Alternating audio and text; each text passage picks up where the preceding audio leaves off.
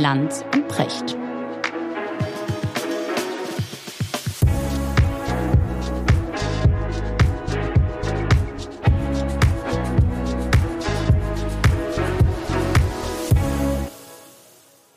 Schönen guten Morgen, Richard. Guten Morgen, Markus.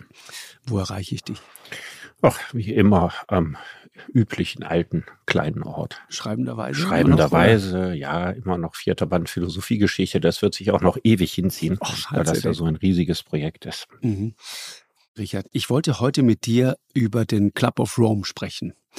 Ähm, vor 50 Jahren, dieses berühmte Buch, du hast gerade die 70er Jahre erwähnt, 72, das Ende des Wachstums und die Grenzen des Wachstums, ja, so heißt es eigentlich richtig. Und es beginnt, dieses Buch, mit einer Metapher, die wie folgt geht. Man denkt an einen Teich mit Lilien. Und die Zahl dieser Lilien verdoppelt sich täglich. Und innerhalb von 30 Tagen werden sie das Wasser vollständig bedecken und alles Leben darunter ersticken.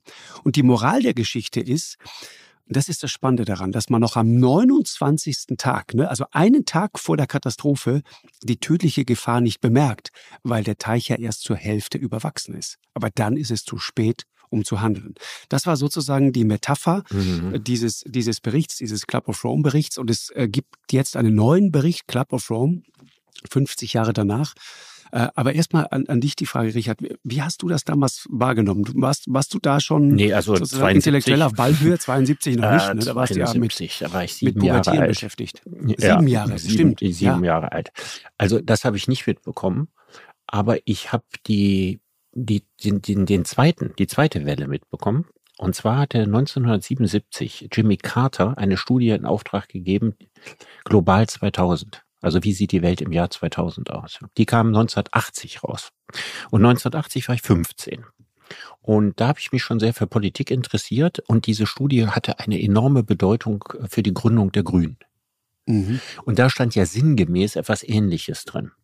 Wie damals in der, in dem Bericht des Club of Rome, nämlich, dass wir, wenn wir so weiterleben wie bisher, wir schon im Jahr 2000 in fürchterliche Zustände kommen. Das war ein Bericht von über 1400 Seiten. Ich weiß, den gab es damals irgendwie bei 2001. Den hat natürlich keiner gelesen, ne? 1400 Seiten, aber man wusste so ungefähr, was drin steht. Und man ärgerte sich darüber. 1980 oder 81 war Reagan Präsident geworden in den USA und dann ist er quasi in der Schublade verschwunden und dann hat man da nicht weitergemacht. Für Jimmy Carter war damals äh, Grenzen des Wachstums, äh, Zukunft äh, des Wirtschaftens, ökologisches Desaster ein Thema gewesen. Mhm. Aber wie wir alle wissen, war er kein besonders erfolgreicher Präsident. Und mit Reagan setzte dann wieder die, Die Gegenbewegung Rück- ein, Ja, ne? absolut. Genau. Aber die Grenzen des Wachstums, nochmal Club of Rome, ne? der, der Bericht von 72, das war ein weltweiter Erfolg. Das hat damals so den Nerv der Zeit getroffen. Ich habe mir das nochmal angesehen, weltweit 10 Millionen Mal verkauft, über 30 Sprachen ähm, übersetzt. Ein weltweiter Bestseller, es war in den 70er Jahren sozusagen äh, fester Bestandteil einer jeden Westberliner WG, ja, Ja. äh, eine Pflichtlektüre für eine äh, ganze Generation. Und sozusagen die Frage, was passiert, wenn wir so weitermachen? Was passiert dann in 100 Jahren? Mhm. Und jetzt muss man ja sagen, ganz interessant, also du hast gerade kurz angedeutet, äh, vieles äh, ist daraus erwachsen, unter anderem die Gründung von Greenpeace. Ja. Die, die Gründung der Grünen fällt in diese Zeit. Das war sozusagen äh, ein, ein, ja, ein, ein Buch, das eine ganze Generation aufgerüttelt hat und das zum ersten Mal so ein ökologisches Bewusstsein geschärft ja. hat. Also ich, das hatte noch ganz breite Auswirkungen. Also die beiden guten Tieronkels des Fernsehens, ja, also Bernhard Schimek und Heinz Sielmann, die schlugen in den 70er Jahren plötzlich ganz andere Töne an. Also vorher haben die einem, einem äh, versucht, irgendwie äh, das Reich äh, des Buntspechtes oder der, das, das, die, die Wanderung in der Serengeti zu erklären. Mhm. Und nun endete wirklich jeder Film damit, auf die drohende Apokalypse hinzuweisen. Das wurde richtig ein Thema. Also kein Naturfilm seit Mitte der 70er Jahre äh, äh, konnte enden, ohne dass seelenvoll die Panflöte wimmerte. Ja, und man erzählt hat, dass diese Paradiese ja alle, wenn wir so weitermachen, dem Untergang im- geweiht dem sind. Untergang geweiht sind. Ja. Also das, das setzte sich schon sehr breit fest. Aber dass es jetzt am Einzelnen liegen sollte, sein Verhalten grundsätzlich zu ändern, Ich glaube, das hatte keine fünf Prozent der Bevölkerung erreicht. Ich meine, wenn man sich das mal anschaut, ne, ähm, es gibt ja sozusagen einen, einen Vorläufer. Ich weiß nicht, du kennst wahrscheinlich Thomas Malthus. Oh ja. Ne? Weißt, weißt du, woher man den kennt? Ja, sag mal. Der war ein zentraler Anreger für Darwins Theorie, für die Evolutionstheorie. Ach, echt, ja? ja, er hatte sich okay. mit Malthus beschäftigt. Dieser Robert Malthus war ein ziemlicher Tausendsasser. Der war auch eine sehr brutale Type. Der war eigentlich Pfarrer ne, und arbeitete dann als Nationalökonom. Richtig. Und er hatte ein sehr, sehr fatalistisches Weltbild und auch Menschenbild. 1766 geboren, ne? Ja, 1766 66. geboren und er schreibt eben dieses Buch über die zukünftige Bevölkerungsentwicklung. Exakt. Und, und redet von der Bevölkerungsfalle. Ne? Ja weil er als einer der ersten erkannt hat, muss man vielleicht einmal kurz erklären, dass sozusagen Bevölkerungswachstum exponentiell geht. Und hat sich also ausgerechnet, irgendwann mal sind wir einfach schlicht zu viele und der Planet wird uns nicht mehr nähern können. Genau, wobei er sich für den Planeten, muss man ehrlich sagen, noch nicht mal interessiert hat. Ne? Also er hat sich für die Engländer interessiert. also Gut, es reichte ihm, es reichte ihm, same, same. Er, er, es war ein Plädoyer gegen die Armenfürsorge. Die, ein brutales Buch. Ja, der hat gesagt, wir dürfen jetzt nicht dafür sorgen, dass jetzt irgendwie noch die Kinder der Armen medizinisch betreut werden und so weiter. Denn Krass. was ist denn das Antara. Ergebnis? Wir werden irgendwann, ja, so viele sein, dass wir eine gigantische Hungerkatastrophe kriegen.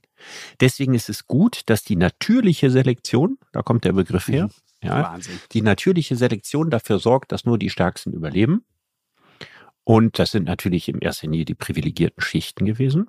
Ja, und dass die Arbeiterschicht immer wieder durch die natürliche Auslese, durch Seuchen, durch Armut, durch Hunger dezimiert wird. Mhm. Also eigentlich ein ganz brutales Buch. Und wenn wir heute sagen, was war der Fehler des Buches? Übrigens ist das Buch heiß diskutiert worden. Ne? Das war ein sehr berühmtes Buch damals. Mhm, ja. Und es gab auch äh, Gegenbücher. Also es gab Gegenbücher von, ja, als der Sozialismus noch vor Marx in den Kinderschuhen steckten, steckte, hat William Godwin, einer der klügsten Engländer aller Zeiten, auch ein schlaues Buch dagegen geschrieben. Und zwar, was hier nicht einkalkuliert ist, ist der Fortschritt. Der genau. Fortschritt in der Düngemittelproduktion. Zum Beispiel, zum Beispiel. genau. Ja, der taucht genau. hier nicht auf. Und das zweite ist der soziale Fortschritt. Das hat Godwin damals schon gegen Moltus geschrieben. Der kann doch dazu führen, dass die Leute nicht mehr gezwungen sind, zehn Kinder zu kriegen. Sondern wenn es eine staatliche Sozialfürsorge gibt, kriegen die Leute ja vielleicht weniger Kinder. Insofern äh, hat Malthus den, den Fehler gemacht aller Menschen, die glauben, man könnte die Zukunft mathematisch berechnen. Das und genau das ist, deswegen fand ich es so interessant, mit dir heute mal darüber zu sprechen, weil was damit einhergeht, und du hast es ja eben schon mal kurz angejingelt äh, sozusagen, wie ich als alter Radiomann sagen würde an dem Punkt, die Apokalypse, dieser Horror, diese Horrorszenarien, die dann die ganze Zeit an die Wand gemalt werden, so nach dem Motto, morgen, aber wenn nicht morgen, dann allerspätestens übermorgen gegen Mitternacht geht die Welt unter. Mhm. Und man muss ja mal sagen, glücklicherweise ist nichts davon eingetreten. Ich meine, in diesem Bericht des, des Club of Rome, da steht ja unter anderem drin, dass äh, von da an gezählt, ne, ein paar Jahrzehnte später gibt es keinen Tropfen Öl mehr. Und das übrigens gutes Peak, Timing. Ne? Ein Jahr später war die Ölkrise. Ja, richtig, 73, ne? Ja, dass man dann plötzlich tatsächlich dieses Szenario vor Augen hatte. Und ich kenne das noch aus meiner Jugend, dass ständig die Rede davon war, dass es bald kein Öl mehr gibt. Das war so irgendwie so ein Horrorszenario der 70er. Aber es gab ja Öl, ne? Das war ja eine künstliche Knappheit, die da hergestellt Das war eine künstliche ist, ne? Knappheit und was überhaupt nicht gesehen wurde, ist, wie viel Ölfelder potenziell noch erschlossen werden konnten. Richtig. Also Offshore-Ölfeld, bis hin jetzt, weiß ich nicht, äh, zu allen möglichen Formen, wie man in äh, unglaublichen Tiefen Öl gewinnen kann und so weiter. Das heißt also, der Fehler, den man gemacht hat bei diesen Zukunftsprognosen ist, man hat den Status quo einfach in die Zukunft gerechnet und nicht gesehen, wo Variablen sind. So, das ist der Punkt. Also die haben damals ausgerechnet, nach 20 Jahren, das war so die, die, die Projektion, wird es keinen Tropfen Öl mehr geben. Ne? 72, 20 Jahre weiter. Oder 92. 92 haben wir erst langsam angefangen, richtig Gas zu geben. Ne? Ja. Ist so. Und seit, seit, seit es, es haben auch schlaue Leute ausgerechnet, das ist sehr interessant, seitdem diese Apokalypse erschienen ist, publiziert worden ist, ähm, ist das Doppelte an Öl gefordert worden wie, wie bis dahin. Ja. Übrigens fällt mir ein, bei der Kohle ist das ein bisschen ähnlich. Es hieß auch immer, die Kohle reicht nicht ewig. Richtig. Und warum ist der Bergbau in Deutschland verschwunden? Doch nicht, weil keine Kohle mehr in der Erde ist, sondern weil sich es nicht mehr rentiert hat. Exakt. Ja, aber es gab, gab viel mehr Kohle als damals gedacht. Weil es ist interessant. Weißt du, was ich glaube? Ich glaube, dass diese Kriegsmangelgeneration, ja, die den Club of Rome Bericht verfasst hat, das waren alles Leute, die haben den Zweiten Weltkrieg erlebt. Ja, genau. Dass die so eine riesen Angst davor hatten, dass die Rohstoffe versiegen. Hm, Ja, Dass das auch vielleicht psychologisch erklärbar ist, dass sie gar nicht darüber nachgedacht haben, auch und selbst wenn die versiegen, was es alles für alternative Möglichkeiten der Energieerzeugung und so weiter geben konnte. Also das ist sicher die schwächste Seite des Berichts. Mhm.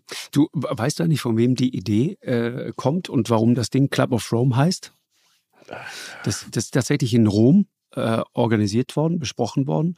Das war eine ähm, Idee eines italienischen Industriellen, Aurelio Pecce, der mal Chef bei Fiat war und einem Schotten, Alexander King, einem Direktor der Pariser äh, Organisation der OECD, die haben 68 so eine erste Konferenz zu Zukunftsfragen in Rom organisiert und dann 72 dann diesen, diesen Bericht die Grenzen des Wachstums äh, veröffentlicht, der unter anderem, ist total interessant, ich meine, überleg mal, wie ironisch, Grenzen des Wachstums unter anderem von der Volkswagen Stiftung mit 800.000 Dollar gesponsert Oh, und das war finanziert. damals viel Geld. Ja. Überleg mal, überleg mal. Ist das irre? ja. Mal sehen, wie Äh, wobei, wobei liegt nahe, ne? VW Wenn- in die Zukunft geblickt hat. Ja. ja, ausgerechnet der Konzern, der dann Jahrzehnte später den, den Dieselskandal an der Hacke Mhm. hat. Was für ein Wahnsinn, ne? Aber Becce war, wie gesagt, ein, ein, ein Mensch von Fiat. Aber das Interessante ist diese, diese Horrorszenarien, ja. Also nicht nur bei Öl, alle relevanten äh, Rohstoffe hat man damals, so geschätzt 40 Jahre später, gibt's die nicht mehr, ne? Äh, Erdgas, Kupfer, Blei, Aluminium und so weiter. Also wenn diese Vorhersagen eingetroffen wären, dann wären wir längst in einer Welt ohne Erdgas, ohne Klar. Kupfer, ohne Blei, Aluminium und Also so wenn man, weiter. wenn man heute an, an, an, äh, an den Teufel an die Wand malen würde und sagen würde, wir haben in 20, 30 Jahren kein Öl mehr, ja, oder, oder, oder keine Kohle, würde das den Menschen heute ja sehr viel weniger Angst machen. Ist richtig. Weil wir sagen müssen, in der Zeit müssen wir sowieso aus den fossilen Energieträgern aus, äh, ausgestiegen sein und brauchen sowieso neue Energiequellen. mhm. Aber damals konnte man sich das nicht vorstellen, ne? obwohl man auch, ich meine, in- auch in der damaligen Zeit wurde ja schon geforscht, erneuerbare Energien und dergleichen. Ne? Aber ob, und obwohl man damals auch schon ahnte, das könnte was werden, hat man da nie so richtig drauf gesetzt. Ja, und die, und die zentrale Aussage war, sozusagen spätestens im Jahre 2100 ist quasi eine Katastrophe für die Weltgesellschaft äh, unvermeidbar. Das Mhm. war die Idee. Aber man muss natürlich jetzt um den Club of Rome, also man muss sagen, der Fehler war sicherlich zu denken, äh, es gibt ein Energieproblem. Was aber richtig war und was daran so wichtig war, ist, dass sie auf die Umweltverschmutzung hingewiesen haben. Ja, und tatsächlich, äh, dass äh, die Grenzen des Wachstums einerseits darin liegen sollten, dass nicht genug Energie zur F- Verfügung steht, aber zum anderen, dass die Grenzen des Wachstums ja auch deswegen ein wichtiges Thema werden müssen, wegen der ökologischen Folgeschäden. Also den Klimawandel hatte man 72 noch nicht auf der Rechnung, aber bei der von mir vorhin erwähnten Studie Global 2000 von 1980, da taucht der Klimawandel schon drin auf. Mhm. 82. Ja. Nee, Mhm. 80, 80 ist es. 80. 80. Mhm. 1980 steht da schon drin, dass äh, der Klimawandel ein großes Problem werden könnte. So, und da, da kommst du doch jetzt eigentlich zu diesem Punkt und deswegen hatte ich so ein bisschen die Hoffnung, dass wir heute auch auf dieses Gleis abbiegen. Äh, die, also wenn du diese Horrorszenarien, ja, diese düsteren Prophezeiungen, wenn du die so hörst, dann, dann sagst du, okay, komm, ich gehe heute Abend schlafen und stehe am besten einfach nie wieder auf. Tatsächlich aber erzählt diese Geschichte, und das ist das, was ich für mich daraus ziehe, auch die Geschichte sozusagen einer Menschheit, die dann am Ende ähnlich wie Münchhausen vielleicht dann doch immer wieder in der Lage ist, Zopf.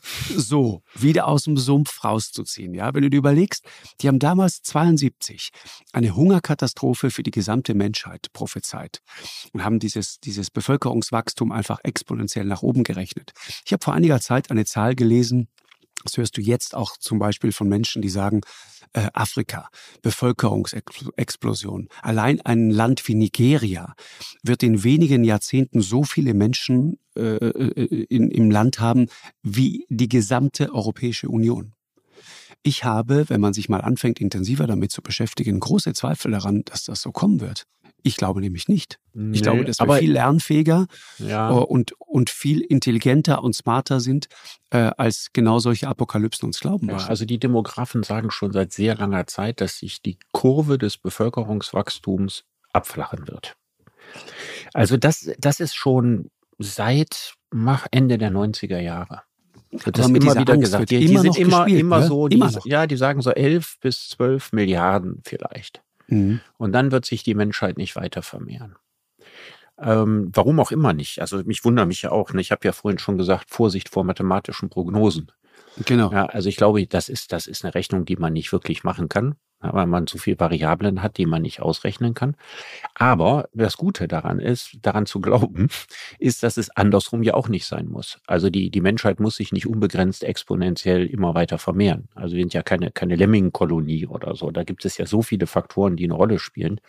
Und wir wissen ja, normalerweise ist der, das Beste, was passieren kann, ist Wohlstandsentwicklung, weil dann steigt die Bevölkerung nicht mehr. Andererseits ist Wohlstandentwicklung das Schlimmste, was passieren kann, weil der ökologische Fußabdruck immer größer wird. Und das ist sozusagen äh, die beiden Klippen, an denen man äh, vorbei Es gibt noch muss. eine, es gibt noch eine, Richard, es gibt noch eine. Und das habe ich, habe ich selbst viel gesehen, wenn du äh, durch Afrika reist. Es ist die Bildung und Ausbildung von Frauen. In dem Maß, wie die, die Bildung und äh, Ausbildung von Frauen zunimmt, in dem Maß kriegen sie dann auch weniger Kinder. Mhm. Mhm. Das ist ein ganz, ganz entscheidender Fakt. Also Bildung ist der Schlüssel zu unglaublich vielem, auch an dem Punkt. Mhm. Was ich mal interessant an der, also da hast du sicher vollkommen recht. Was ich interessant an der Diskussion finde, ist, da gibt es einen wichtigen weltanschaulichen Faktor drin. Also die Konservativen, die sagen seit ewigen Zeiten, also schon seit den 60er Jahren, ja, also vor dem Club of Rome, ja, die Menschheit wird mal zugrunde gehen an Überbevölkerung. Ja, also vor allen Dingen in der dritten Welt kriegen die Leute zu viel Kinder.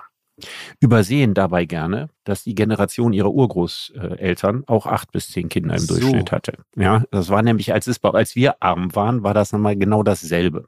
Aber die sagen, alles geht sowieso den Bach runter wegen Überbevölkerung und die Linken, ja, sagen immer, das ist Ökofaschismus, was ihr da macht, weil das größte Problem ist nicht die Zahl der Menschen, das größte Problem ist der Lebensstandard in den reichen Ländern.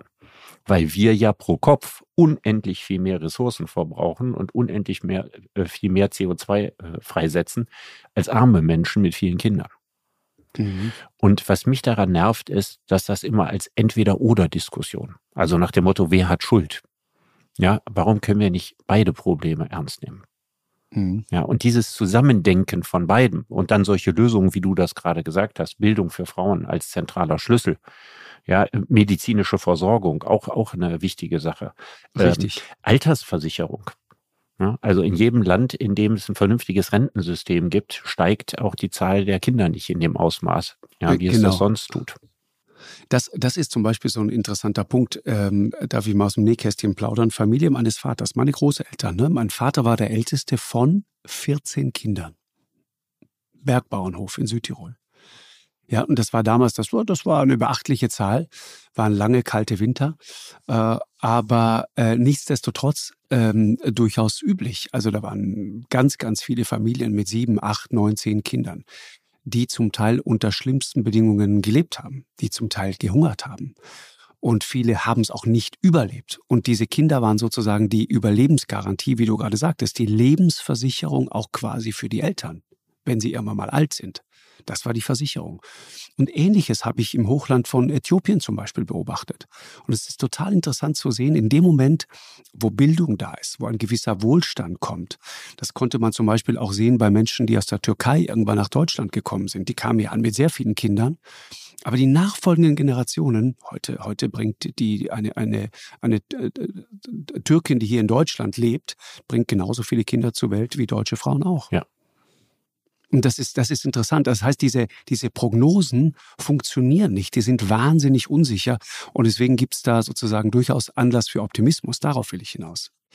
Ja, es gibt einen neuen Bericht des Club of Rome. Man muss einmal nochmal vielleicht der Vollständigkeit halber dazu sagen, dieser Club of Rome wird auch häufig auch bei uns in der Sendung und so zitiert, ja, die Grenzen des Wachstums und so weiter.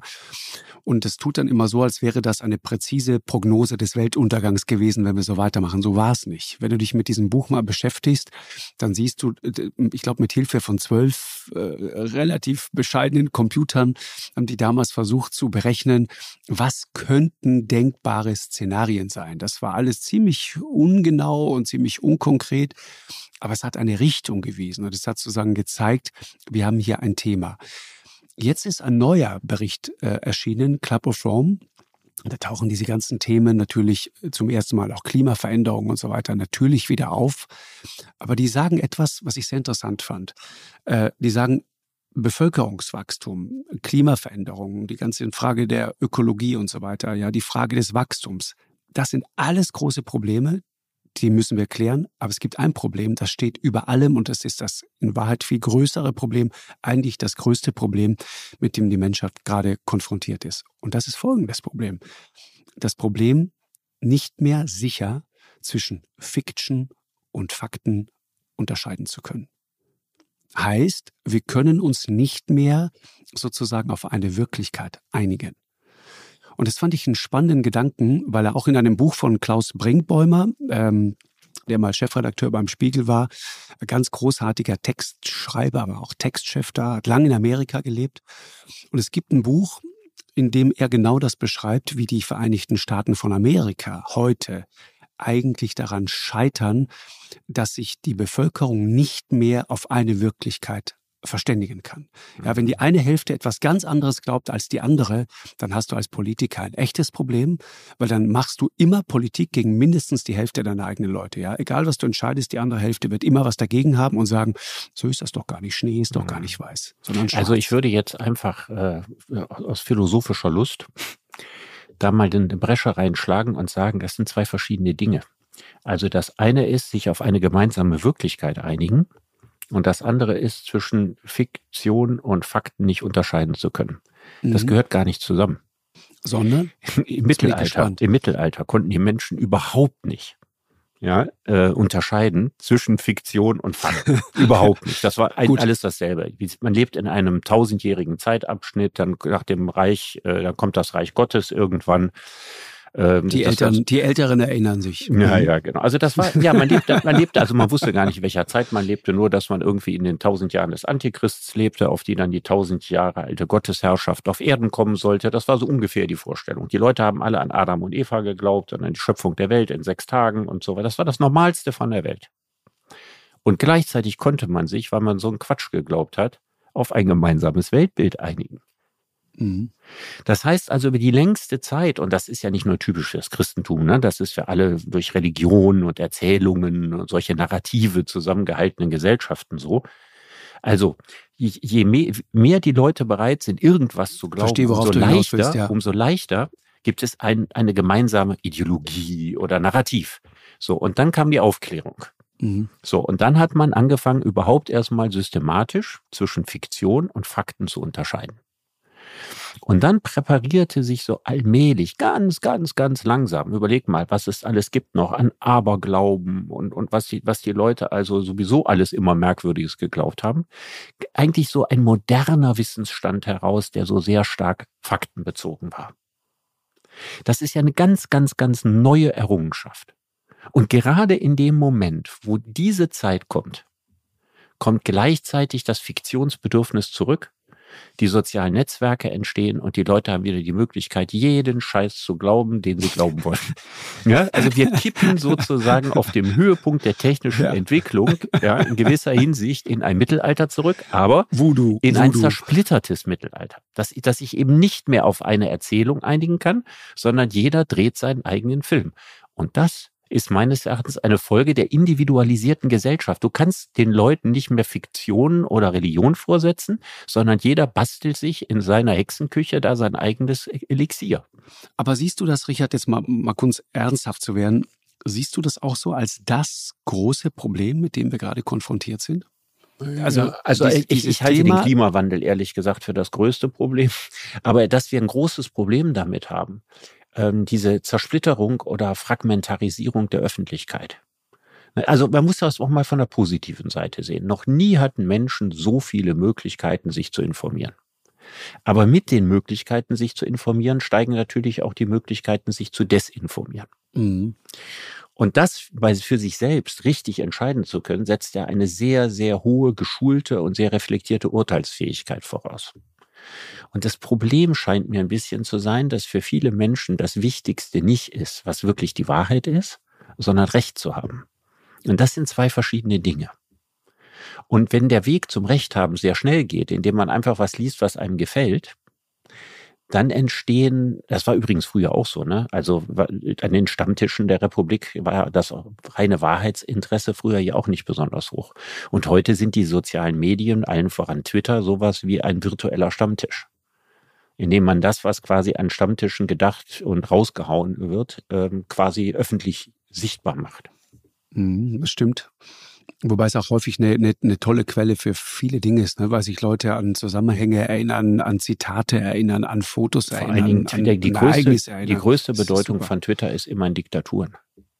Also soziale Netzwerke haben ihre große heroische Bedeutung in Ländern, in denen es eine total reglementierte Öffentlichkeit gibt. Da sind sie wichtig und unverzichtbar. Mhm. Ich habe mit, neulich mit Dimitri Glukowski darüber gesprochen, den du wahrscheinlich kennst, großer russischer Science-Fiction-Autor, der Metro 2033 unter anderem geschrieben hat. Wenn du das heute liest, ist Wahnsinn. Die Welt nach einem Nuklearschlag, wie sich Menschen in die Metro in, in, in Moskau und so weiter zurückziehen, der mir sagte, äh, ja, es stimmt, 80 Millionen Russen nutzen im Moment YouTube. Und das ist der Grund, warum die das nicht einfach abschalten können. Da, gibt es sozusagen eine Ecke, die die nicht kontrolliert kriegen. Mhm. Weil zwar nur 10 bis 15 Millionen das politisch nutzen, aber der Rest nutzt es für Entertainment. Und wenn sie den Leuten in diesem mühsamen Alltag, in diesem mühsamen russischen Alltag, Ja, wir haben mit 200 Dollar Durchschnittsein so, Ja. 200 Dollar Durchschnittseinkommen auch noch YouTube, also die, das Ja, ja, das Entertainment sie nicht wegnehmen, dann kriegen sie ein Problem. Das ist sehr interessant irgendwie, wo du merkst, okay, da gibt es Grenzen, ja, auch für, für, für so eine Diktatur. Da kann die nicht einfach äh, jederzeit eingreifen äh, und, und den, den Hahn ausmachen. Ich würd, ich Aber würd ich gerne fasse das mal zusammen. Ja. Also, weil Ja. weißt du, das, das ist das Interessante. Es ist quasi der Preis der Freiheit. Und es ist der Preis des ungehinderten Zugangs zu Informationen jeglicher Couleur, die ja jetzt nicht auf ihre Wahrhaftigkeit überprüft werden. Der Preis ist, dass die Gesellschaft dann keinen gemeinsamen Film mehr dreht. Mhm. Und da stellt sich die schwierige Frage, wie re- regiert man ein Land, in dem das so ist? Das ist das, was ich vorhin meinte. Ja. Genau, da sind wir wieder bei Michael Kretschmer, der genau das in seinem Land so hat. Ja. In Sachsen. Ja. Genau so. Und das, und das sieht man ihm richtig an, wie es ihn da zerreißt. Und da einen, einen großen Spagat machen muss. Genau. Und Ja. ihn immer wieder versucht und auch manchmal mm, zerreißt ihn einfach schlicht und ergreifend. Ja. Und Man, man sieht es ihm richtig an. Ähm, Nochmal zurück zum Club of Rome, äh, Richard, und oder mal zur ganz grundsätzlichen Frage. Ich bin in dem Zusammenhang auf etwas sehr Interessantes gestoßen. Ich, du weißt das bestimmt, mir war das völlig unklar. Ludwig Erhard, ich meine, das ist sozusagen unser ja, äh, kapitalistischer äh, Superheld, ja, aber soziale äh, Mhm. Ja, der- Marktwirtschaft, ja. Genau. Politische Vater der sozialen Marktwirtschaft. So, der hielt von dauerhaft ungebremstem Wachstum offenbar nicht viel. Das ist richtig. Also damit habe ich mich viel beschäftigt. Genau, in diesem Buch, ne, dieses berühmte Buch Wohlstand für alle, Ja, da, da führt er aus, dass Wachstum zwar für ihn eine quasi eine historische Notwendigkeit ist, die aber, und das ist interessant, in Zukunft, in einer wie auch immer definierten ferneren Zukunft auch wieder entfallen könnte. Ja. Das heißt, so, und was wir doch gerade erleben, ist was anderes. also Ludwig Erhards Lehrmeister. Ja, also die Väter der sogenannten Freiburger Schule. Mhm. Ja, die einen Kapitalismus mit möglichst menschlichem Gesicht erfinden wollten. Die haben sozusagen gesagt, die Errungenschaften des Sozialismus bauen wir in den Kapitalismus ein, soziale Marktwirtschaft. Und einer dieser Väter, Wilhelm Röpke, der wandelte sich noch zu Lebzeiten Ende der 50er Jahre in einen Pessimisten. Und zwar, diese Generation hatte vor folgendem Angst. Der hat ein Buch geschrieben, das heißt äh, Jenseits von Angebot und Nachfrage. Mhm. Und die Angst war, dass wenn die Leute sich nur auf das Materielle fokussieren in einer Wachstumsgesellschaft, genau das passieren könnte, worüber wir gerade gesprochen haben, dass das auf Kosten der Werte, der geteilten Werte und des sozialen Kits geht. Also Wie diese weise. Leute hatten Angst, dass das zu viel Wohlstand die Menschen im ethischen und im materiellen Sinne maßlos macht. Und das war einer der Lieblingssätze von Ludwig Erhard als Kanzler, dass er immer zum Maßhalten aufgerufen mhm, hat. Genau. Also die, die Angst, eine Gesellschaft verliert Mitte und Maß, wenn sie immer nur an das Meer denkt. Das ist quasi ein klassischer Topos der Konservativen. Mhm. Interessant, oder? Absolut. Und interessant ist auch zum Beispiel, dass es diese Gedanke einer Postwachstumsgesellschaft, ne, mhm. dass der ururalt ist. Also ich will jetzt nicht zurückgehen auf diese Wirtschaftsmodelle von Platon und Aristoteles und so, die wollten auch nee, aber Wachstum, ist doch ein spannender Punkt. Sondern John Stuart Mill, mhm. ja, also der angelsächsische Philosoph des 19. Jahrhunderts, der Vater des Liberalismus, der träumte von einem von ihm sogenannten stationären Zustand. Also von einem Zustand, wo eine Wirtschaft nicht mehr wachsen muss, weil alle auch genug haben und die trotzdem funktioniert. Das war sein großer Traum und abgesehen davon gehört er zu den Vätern der Ökologie, indem er sich eigentlich ganz süßes Bild, wenn man sich das heute vorstellt, sagt, Großbritannien war ja ursprünglich komplett bewaldet. So, und dann wurde das Wald, der Wald abgeholzt. Zunächst, weil die Römer da ihre Schiffe gebaut haben, aber dann für die Landwirtschaft. Und natürlich ist das gut, den Wald abzuholzen, Felder anzulegen, um die Bevölkerung zu ernähren. Und das kann man ja immer weiter steigern. Aber wie wird England mal aussehen, wenn da kein Baum mehr steht? Das ist ja der Punkt. Ja, und wir reden hier aus dem Jahr 1848. So, und wie sieht England heute aus? Ja, also das ist ja weitgehend eingetreten. Also die Waldgebiete sind deutlich überschaubar heute. Mhm. Ja. Abgesehen davon, dass die Landwirtschaft heute nicht mehr der wichtigste Wirtschaftszweig ist. Genau. Das ist ja ein eigentlich ganz einfacher und logischer und völlig konsistenter Gedanke, ja, dass in einer endlichen Welt, in einer Welt voll endlicher Ressourcen, das Wachstum nicht unendlich weitergehen kann. Ja. Das ist doch eigentlich ein ganz einfacher Gedanke, oder nicht? Ja, das ist ein ganz einfacher Gedanke und das ist ein Gedanke, den Konservative teilen. Ich hatte ja gerade geredet von Ludwig Erhard, den Liberale teilen. Ich denke an Meinhard Miegel, ja, ähm, der äh, liberale, liberal-konservativ ist, der Kurt Biedenkopf äh, ganz eng mit ihm zusammengearbeitet hat, ja, der also schon vor langer Zeit ein Buch geschrieben hat, das Exit heißt, ja, und jetzt nicht aus der Perspektive irgendeines Radikalökologen, ja, sondern aus der Perspektive eines Liberalkonservativen, der eben auch genau das Gleiche gesagt hat. Es gibt kein äh, unendliches Wachstum in einer endlichen Welt. So, und jetzt haben wir das große Problem. Wir können uns aber eine Gesellschaft ohne materielles Wachstum nicht vorstellen. Ja, gar nicht ja, vorstellen. ist richtig. Also ich überlege nochmal, stellen wir uns mal vor, es gäbe jetzt zehn Jahre lang kein Wirtschaftswachstum in Deutschland. So wie unsere Wirtschaft gegenwärtig organisiert wäre, wäre das eine totale Katastrophe. Ja. Und freuen würden sich all die Länder, die ein hohes Wirtschaftswachstum haben, weil die dann mehr Anteile auf dem Weltmarkt erobern. Genau. Hast, hast du das mal dekliniert, was das wirklich bedeuten würde? Ich, ich habe mich das erste Mal intensiv damit beschäftigt, als ich das äh, letzte Buch von Ulrike Hermann gelesen habe. Ulrike Hermann kennst du, mhm. äh, Taz-Autorin, äh, die ich unheimlich mag, weil sie so eine, so eine die ist immer in, in, in Kampfeslaune, um es mal so zu sagen. Hatte ich beim letzten Mal an Frank Thelen ausgetobt. Ich, ich, ich weiß, ich wobei, wo, wobei das mit Frank Thelen war nicht ganz fair. Nee, es war Frank nicht Thelen ganz fair. Hat natürlich auch. recht, hat natürlich recht. Ich habe danach noch mal mich in, ein bisschen mit äh, Inflation und so weiter, die beiden sind ja, aneinander genau. geraten. Ne? Ja, genau. Also Frank Thelen hatte sagen, die, These, die, Wahrheit, die Wahrheit liegt bei beiden. So, ja. wenn man viel, viel, viel, viel Geld druckt, dann hat man irgendwann Inflation. Das war die These also von Frank jedenfalls, wenn man viel, viel Geld druckt und die Wirtschaftsleistung dem nicht entspricht. So. So, das ist die klassische alte Milton Friedman Theorie der Inflation, die nicht ausreicht, um Inflation zu erklären, die aber nicht falsch ist. Und sie hat als äh, Hauptargument gebracht, was im Augenblick der große Inflationstreiber ist, nämlich, dass die Energiepreise sich so stark erhöhen und damit die Produktion teurer wird. Mhm. Aber man muss ganz ehrlich sagen, also nur weil das mit den Energiepreisen stimmt, ist das mit der Vermehrung der Geldmenge nicht falsch. Exakt, das ist der Punkt. Vielleicht sollten wir da nochmal hinterhergehen. Dieses Thema ist, ist spannend, treibt gerade auch so viele um.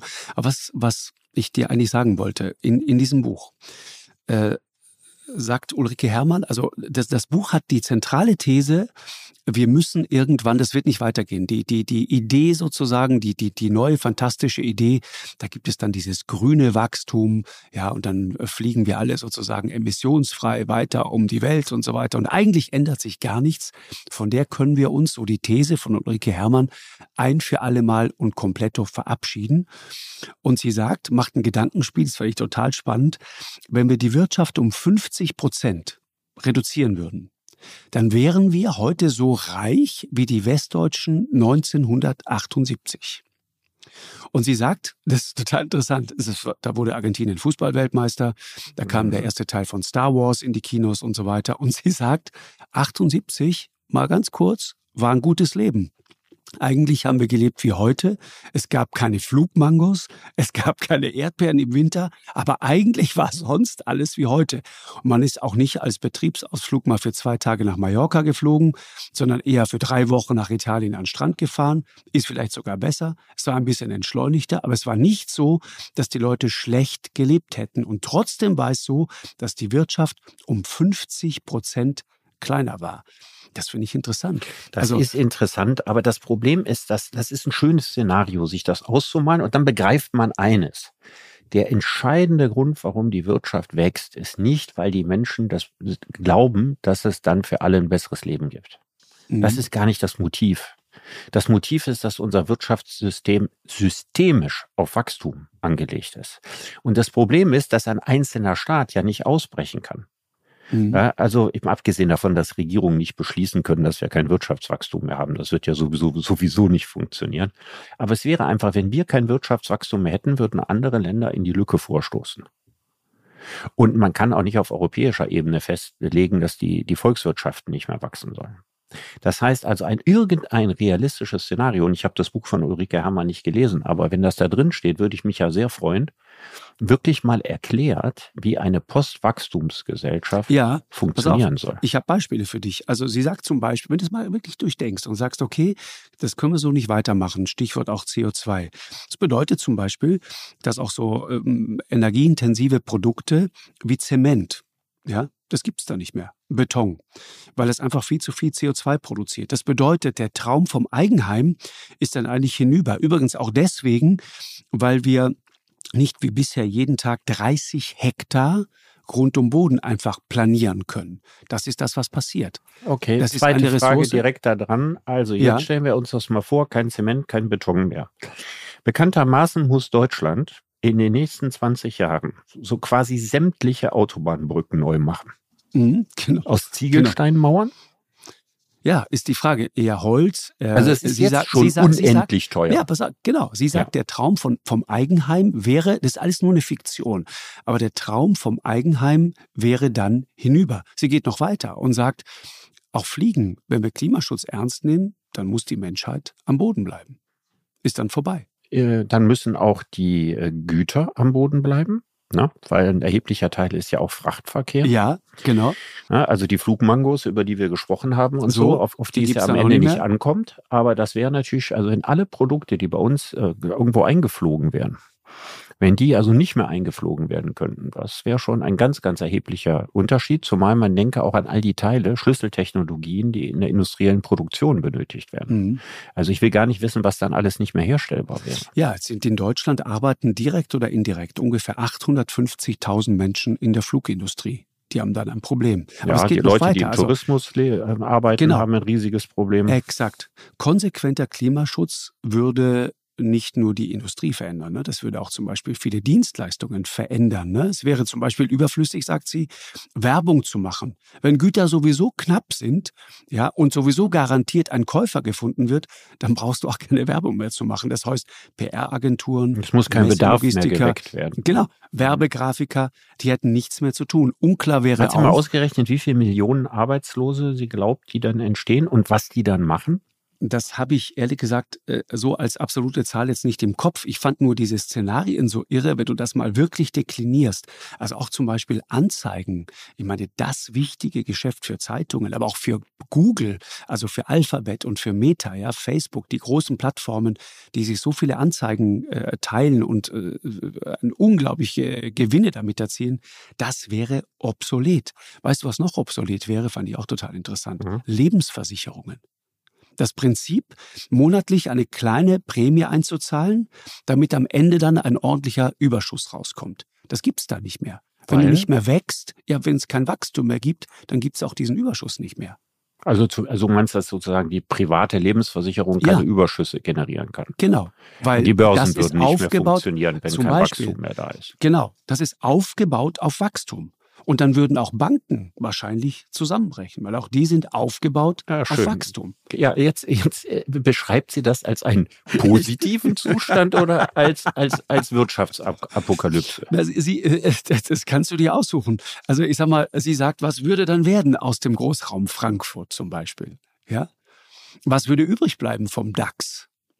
Die Papiere von Airbus und, und MTU und so weiter, wenn es keine Flüge mehr gäbe. Also Oder ich würde mal sagen, was dann passieren würde, wäre die absolute Mehrheit der AfD. Mhm. Die Münchner Rück zum Beispiel, ne? die Deutsche Bank, die Allianz, wird es die alle noch geben? Ja, okay, aber wenn es das alles nicht mehr gibt und wenn das alles zur Arbeitslosigkeit führt und äh, man bräuchte dann einen ganz neuen Plan. Ja, also was arbeitet genau. man an, wie wird Arbeit verteilt, wie wird äh, Volkswohlstand erwirtschaftet, der ja nicht fertig in der Schublade liegt. Also ich glaube, dass ähm, die AfD mit der These, Deutschland schafft sich ab, äh, die absolute Mehrheit in Deutschland bekäme. Das, glaube ich, wäre die Folge eines solchen Szenarios. Ja, ich fand spannend an dem Buch, ja, äh, da kann man, kann man sagen, okay, ist verrückt geworden, äh, was erzählt die da und so weiter, ja, diese Untergangsszenarien, diese Horrorszenarien, aber so ist es nicht gemeint. Ich fand es einfach mal interessant, mal zu verstehen, warum und das kapierst du, wenn du das liest, warum wir so sehr systemisch, wie du vorhin auch gesagt hast, genau. darauf angewiesen sind, dass wir wachsen, wachsen, wachsen. Markus, die ganzen, ganz, ganz die ganzen, nicht mehr funktioniert. Nicht nur die private, ja. auch die gesetzlichen Rentenversicherung ist auf Wachstum angewiesen. Richtig. Also diese ganze Vorstellung, dass wir jahrzehntelang ja, eine Rente oder eine Pension oder sowas ausbezahlt bekommen, wäre nicht mehr möglich, wenn die Wirtschaft nicht wächst. Richtig. Und ich sehe jetzt so, also ich mich würde wünschen, ich würde mir wünschen, vielleicht macht Ulrike Herrmann das als nächstes mal so einen kleinen praktischen Fahrplan in so ein bis zwei Jahresschritten, wie das eingeläutet werden soll, dass es sich wirklich segensreich äh, auswirkt. Ich finde ja, das ist nicht ihr Job. Ich, ich, ich finde es ich find's einfach nur interessant und das ist ihr Job auch als Journalistin, einfach mal die Analyse zu machen und zu gucken und zu sagen, was wäre wenn? Das mhm. ist die Analyse. So funktioniert unsere Welt. Und tatsächlich funktioniert sie auch genauso. Mhm. Und die Frage, die daraus resultiert ist, das wird dir ja klar, das ist eine gigantische Herausforderung, vor der wir da stehen. Deswegen traut sich das auch politisch keiner in irgendeiner Form so anzupacken, so konsequent. Deswegen träumen auch Grüne, auch äh, unser Anton Hofreiter zum Beispiel, davon, wie toll es ist, dann emissionsfrei um die Welt zu fliegen und so weiter, ja. Das traut sich keiner den ja. Leuten zu sagen. Aber die Frage bleibt. Und die Frage wird immer drängender. Die Frage finde ich auch wichtig. Kritisiere die Grünen ja auch dafür, dass sie im Grunde genommen die Position der FDP übernommen haben. Wir lösen alle Alles großen Umweltfragen über Technik. So. Genau. So, und jetzt würde ich natürlich sagen, so einfach ist das nicht, weil Technik verändert ja die Gewohnheiten im Leben ganz stark. Also dadurch, dass die Autos in die Städte kamen, wurde das Leben für dich anders als es vorher gewesen ist. Die Menschen haben sich angepasst. Du hast ja vorhin von der Anpassungsfähigkeit gesprochen. Genau. Das heißt also, technische Herausforderungen sorgen immer dafür, dass Menschen sich an Gegebenheiten anpassen, dass sich der Lebensrhythmus verändert, vielleicht auch Berufe entstehen, die es vorher nicht gab, andere aussterben und so. Genau. Das heißt, Technik geht immer mit der Veränderung von Lebensgewohnheiten einher. Warum kann man den Leuten nicht sagen, eure Lebensgewohnheiten müsst ihr sowieso verändern? Ob jetzt mit großen technischen Neuerungen oder ohne. Wir haben tatsächlich gar nicht die Alternative, auf der einen Seite zu sagen, wir lösen alles mit Technik und auf der anderen Seite zu lösen, äh, wir verzichten jetzt und führen einfach ein bescheideneres Leben. Sondern wir müssen sehen, dass diese beiden Dinge untrennbar zusammengehören.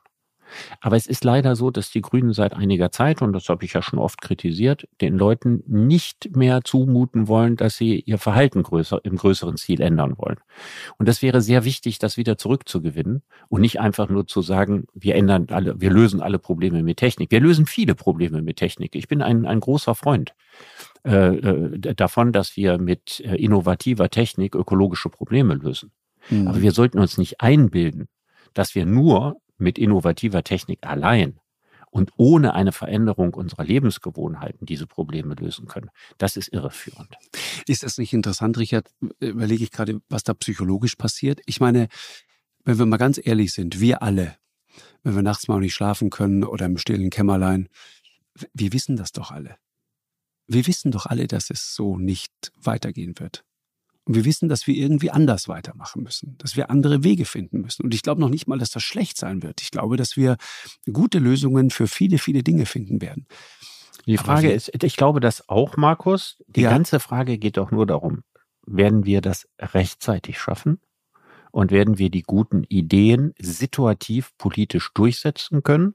Oder sind unsere Politiker immer gerade mit anderen Dingen beschäftigt, warum diese wirklich großen, wichtigen Fragen am Ende dann zweitrangig werden?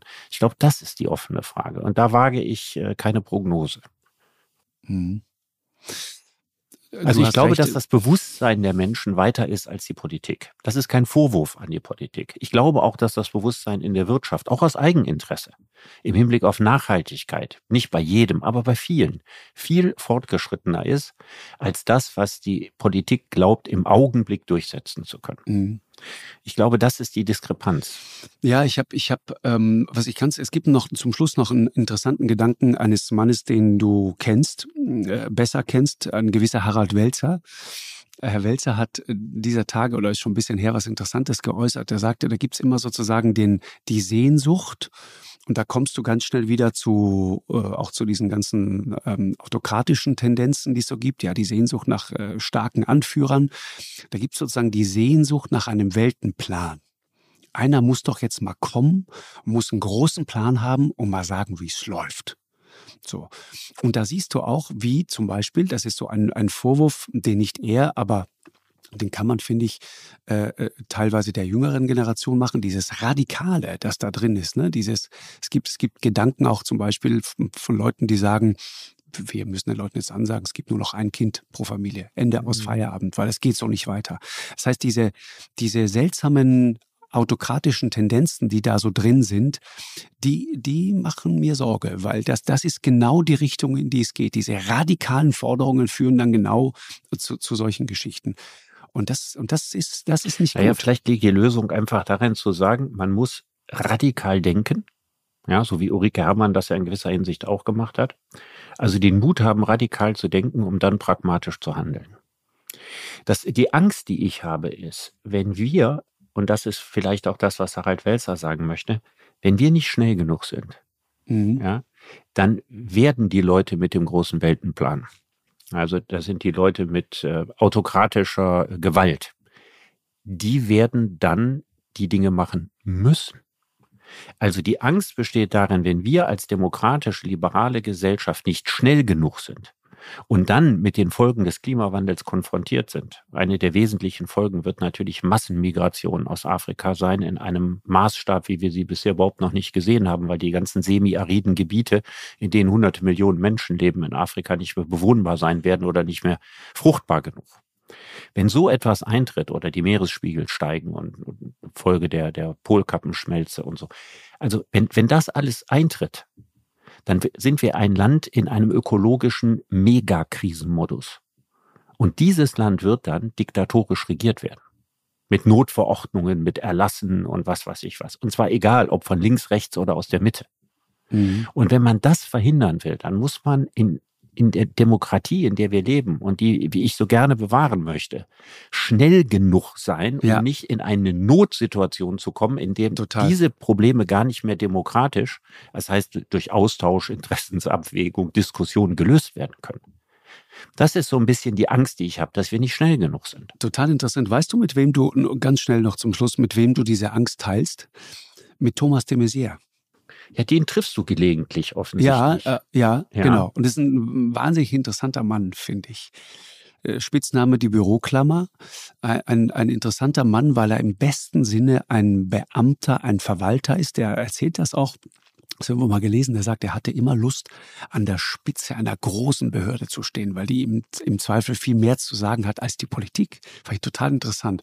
Hat aber dann seinen Weg äh, in die Politik gefunden und ist ja jemand, der fast jedes Spitzenamt in diesem Staat irgendwann mal äh, bekleidet hat oder ganz häufig an, an, an, an führender Stellung. Und der ähm, genau das sagt. Er sagt, wir sind nicht krisenfest und wir müssen unsere Strukturen äh, überdenken. Wir sind nicht in der Lage, das hast du bei Corona gesehen, dann einfach mal zentral wirklich etwas anzusagen und auch durchzusetzen. Und das, was in guten Zeiten ja etwas ist, diese, er nennt es kuscheligen Föderalismus, ja, was in guten Zeiten etwas war, wo, was uns allen gut gefallen hat und gut gepasst hat, ja. Das ist aber, wenn richtig Krise ist, nicht mehr die Struktur, die du brauchst. Und da muss ich denken, auch übrigens äh, CDU Jens Spahn, der in seinem letzten Buch etwas Irres beschreibt. Du erinnerst dich, die haben damals äh, mitten in der Pandemie Deutsche aus Wuhan ausgeflogen. Und dann war die Frage, was passiert jetzt mit diesen Leuten? Ja, schleppen uns da das, das Virus, Virus ins Land? Das war zu einem sehr frühen Zeitpunkt. Ich weiß nicht, ob du dich äh, an diese Episode Doch, ich kann mich erinnerst. Daran erinnern. So, und da wurden Leute eingeflogen, stellte sich tatsächlich raus, zwei von denen waren, glaube ich, Corona-positiv. Und dann haben sie die kaserniert wo du denkst, ja gut, okay, die haben die jetzt irgendwo mal untergebracht und dann kuriert man das aus und danach geht's auch wieder gut. Und er beschreibt die Ohnmacht eines deutschen Gesundheitsministers in diesem Buch. Die Angst davor, dass diese Leute einfach aufstehen und nach Hause gehen und sagen, nee, weißt du was, ihr könnt mich hier gar nicht einsperren und das lasse ich mir von euch auch nicht gefallen, das ist Freiheitsberaubung. Wir gehen jetzt einfach Klammer auf und bringen dann das Virus unter die Leute, ist uns dann aber auch egal. Das war die große Sorge, weil Rein rechtlich, sagt er, hatten wir eigentlich, wir hätten keine Handhabe gehabt. Das finde ich interessant, bemerkenswert. Ist ja auch gut, dass es so ist. Ne? ist ein, Natürlich ein, ein ist gut. Also man hat, man hat solche Möglichkeiten im Rahmen der Notstandsgesetze, ne? die unter anderem auch zur solchen Prävention mal eingeführt wurden. Nicht als Hauptgrund, aber das ist einer der offiziellen Gründe jedenfalls. Aber spannend, gewesen. ne? Aber die Grenzen mal von eines demokratischen Systems zu sehen. Ja, ja. Man muss immer gucken, was ist das größere Übel und das kleinere Übel. Also ein, Einschnitte an, an einem freiheitlich-liberalen System vorzunehmen, könnten das deutlich größere Übel sein. Richtig. Ja, und das kommt wahrscheinlich auf die Größe der Gefahr drauf genau. an. Nee, und weißt du was, Richard? Weißt du, was ich das allerbeste, die Pointe daran, was ich so gut finde, ist, die Leute sind freiwillig da geblieben. Man hat sie davon überzeugt und hat denen gesagt, pass auf, das ist jetzt gerade mal notwendig. Und siehe da, sie haben es einfach gemacht. Man musste es nicht groß anordnen, man musste sie nicht festhalten, man musste sie nicht irgendwo fesseln, sondern sie sind einfach da geblieben, weil sie es eingesehen wir, haben. Kommen wir am Ende ist, genau da mündig. zu dem Fazit. Ja, also je mehr ja. Menschen Einsicht haben, je mehr sie einsehen, ja, sie, je mehr sie verstehen, was sich verändern muss in ihrem eigenen Interesse, mhm. umso besser werden wir diese ganz große Herausforderung der gigantischen Klimaveränderung mit all dem, was im Volk meistern können. Und ich glaube, dass diese Einsichtsfähigkeit, dass die relativ stark inzwischen entwickelt ist. Und ich glaube, dass die Politik mutiger sein muss, die Einsichtigen ja, äh, mitzunehmen, mitzunehmen, anzusprechen, anzusprechen genau. und auch ja. zu sagen, nein, wir sind nicht langsam, wir machen und das ist ganz oben und wir tun das auch und so weiter. Jetzt muss man natürlich der Ehrlichkeit halber sagen, dass unsere Regierung im letzten halben Jahr mit anderen furchtbaren Problemen konfrontiert war. Mhm. Aber es ist unglaublich wichtig, dass das Klimathema in absehbarer Zeit wieder zum wichtigsten Thema wird. Wir können uns nicht leisten, dieses Thema auf die lange Bank zu schieben. Und ich erinnere mich, dass die Grünen ihren Wahlkampf damit gemacht haben, dass wir nun überhaupt keine Zeit mehr haben und dass dies die letzte Regierung ist, die die Weichen richtig stellen kann. Also, Richard, danke dir sehr. Das war ähm, ein spannender Austausch und äh, wir hören uns nächste Woche. Bis dann. Alles Gute. Freue mich drauf. Dir alles ja. Liebe. Danke. Ciao. Eine Produktion von M hoch 2 und Podstars bei OMR im Auftrag des ZDF.